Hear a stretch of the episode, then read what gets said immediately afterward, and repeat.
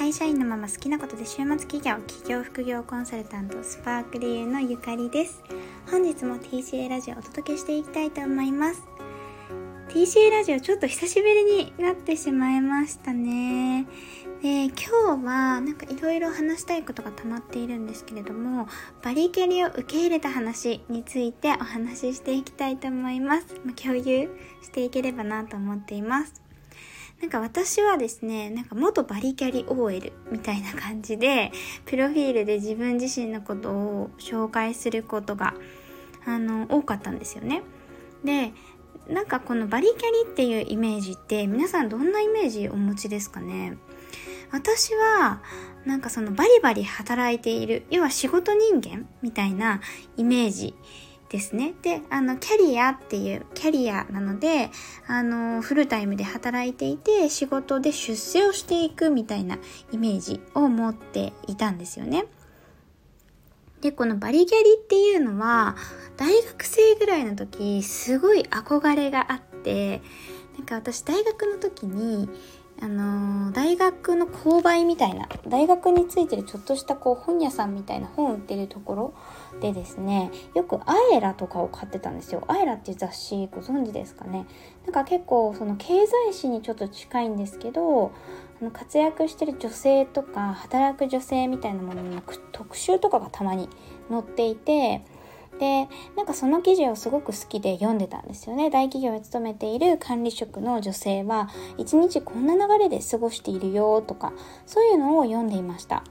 でなんか私はその人がすごい素敵というよりはあのもともと山形県のこう本当に田舎の方出身なんですよね。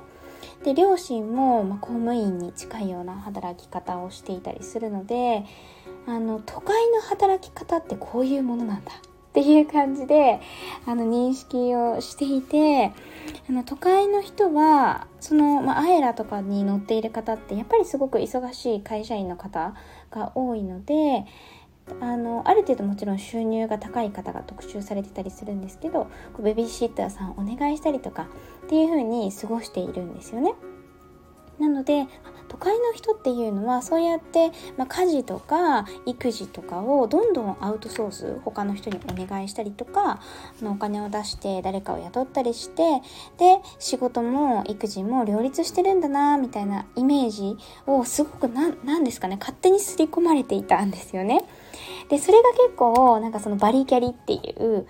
これはバリキャリっていう言葉自体は結構後から知ったと思うんですけどなんかそういうイメージを持っていました。でこのバリキャリを受け入れたってどういうことなのかっていうとですねえーと、実際に私が新卒で入社したのって経営コンサルティングの会社なのでまさにバリキャリなんですよね。お字で言ってる感じで。あの本当に女性も少なくて女性1割の会社。でであの私も部署に女性1人だけで1人もう1人いたんですけどその人秘書さんとかっていう感じの業界業界的にも本当に男性が多い業界だったりするんですよね今結構変わってきているんですけれども私が入った会社とかはまだまだ本当に男性が多い状態でで深夜まで働くしあのー、まあ、徹夜で働いたりとかすることもあったんですよね。でもそれがもう新卒で入った会社だったのでなんかもはや当たり前みたいな感じになっていてあんまり違和感も抱かないぐらいなんか私にとっては日常だったんですよ。でそのただやっぱ働き方にはすごく悩んでいて、まあ、だからこういったあの副業だったり企業だったりキャリアだったりっていうのを伝える側になったんですけれどもその経験もあってですね。でだからそのこういった仕事に就く時にそのバリキャリであるっていう自分自身がバリキャリだっていうことが嫌だったんですよ。もともとはすごい憧れてたんですけど途中からすごく嫌でなんか男性っぽいというかなんか仕事しかできない。要はあの女性としての潤いが足りないとか自分を犠牲にして働いてるみたいなイメージがバリキャリっていう言葉に含まれてしまったんですよね。なのでなんかバリキャリっていうの嫌だなって思っていてであの副業とか始めたのをきっかけにその時間も自由が利くようになったし会社員の働き方もだいぶ変わってもうその経営コンサルタントにいる時代から私はですねその業務ボリュームとかあの業務を効率化するということをものすごく重視して 仕事をしていたので本当に早く帰ってたんですよね。3年目とかは本当に早く帰っていてでもちゃんとあのお仕事自体はやってっていう形だったのでその私はもうバリキャリじゃないんだ。自由なんだ。何ですかね。こう社畜みたいな働き方じゃなくて自分が好きな仕事の仕方をやってるんだ。っていう風に主張したくて結構元バリキャリですみたいな感じで 言っていたんですよね。で今もその社畜みたいな要はその会社に自分を捧げているっていう意味でバリキャリっていう風に使う場合はなんか脱バリキャリとかバリキャリ卒業した私みたいな感じで言うことはあるんですけどなんか最近になってあ言っても世間的に私ってバリキャリだよなっていうことを受け入れるようになりました。でそれは何でかっていうと,、えーと、私今その会社員としては大手の企業さんでそれこそ管理職をやってるんですよね。なので、あのー、その時まあ、大学生時代に読んでいたまさにアイラに乗るような大きい企業さんの管理職をしかも若くしてやっているんですよ。若いって言ってももちろんあの、まあ、私も30超えてたりはするのでアラサーですしが IT ベンチャーとかと比べたら全然あの若くないと思うんですけど私の会社のその大手何万人といる会社の中ではまだまだ若い人員としてのマネージャー登用だったんですよね。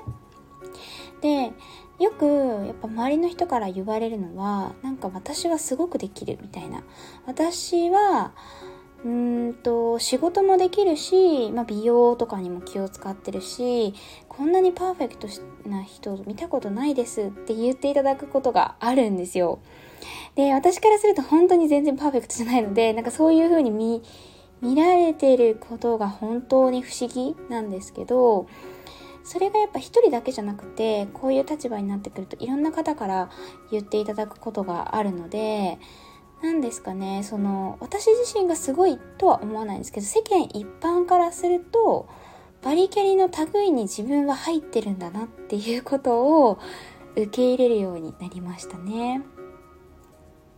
実際仕事の仕方とかも私は結構決めたらそれをやりきるっていう性格でもありますしだから人から見たら結構ストイックだなとか自分に厳しいなとかなんかもっと緩く働けばいいのにって思う方もいるんじゃないかなと思うんですよね。私自身はその今の働き方が無理してる働き方じゃないのでなんか楽だし肩の力を抜いて自分らしくいられる働き方だなって思ってるんですけどやっぱりそれが周りから見たら結構うんと厳しいというか自分自身に厳しいで映ることもあるということを改めてなんか最近自覚したような出来事がありましたね。なのでなんか元バリキャリですっていう形でで今は本当に緩やかに働いてますっていうことを結構いろんなところで共有してきたんですけれども世間一般から見たら本当にもう私のこととか何も知らない人とかから見たらいや普通にバリキャリだよね。って多分映るんだろうなっていうことを自覚しました。なのでなんかバリキャリっていう言葉はなんか、うん、ネガティブなイメージがあって嫌だなっていうのを一時期思ってたんですけどなんだか世間から見たら私はバリキャリかもしれないけどなんか私自身が苦しい働き方をしているわけではないし私が好きだから仕事をして好きなだけ仕事できるのが本当に幸せだったりするのでこの働き方をあのふわろじっていうあの私のメソッドというかね考え方が TCA でお伝えしてるものがあるんですけどそれそのふわろじっていうふわっと軽くでもロジカルにしっかりこう戦略を立てて生きていくキャリアを築いていくっていうことをお伝えしていきたいなっていうふうに改めて思いました。なのでもしなんか皆さんも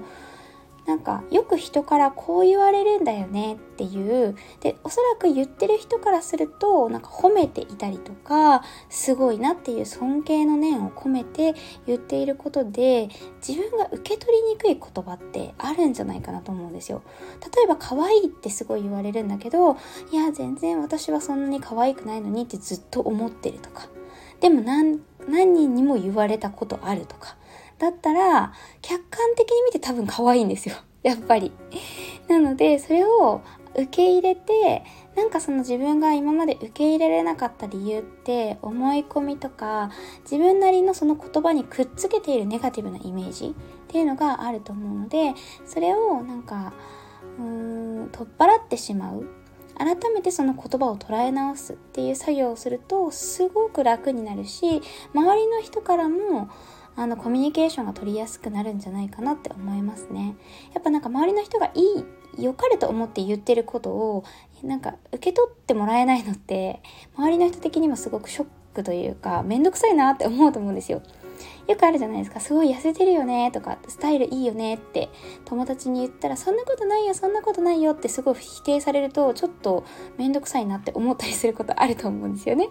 なんかそれと一緒で、本当にそう思ってるし、本当にいい意味でその人に伝えている言葉ってあると思うので、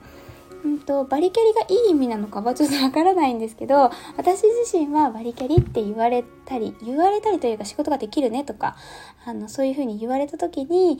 あの、いい意味をくっつけて自分でなんか心地よく受け取っていこうかなっていうふうに思っています。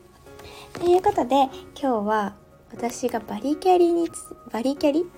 を受け入れた話というのをしてみました。いかがでしたでしょうか？それでは本日はこの辺で終わりにしたいと思います。本日もご視聴いただきありがとうございました。TCA ラジオではビジネスやキャリアアップに役立つ情報や、あと現役キャラパラレルキャリアですね。私が会社員と副業っていうのをやっているので、このパラレルキャリアの私のライフスタイルなどお届けしています。次回もぜひ聴いていただけたら嬉しいです。ありがとうございました。バイバイ。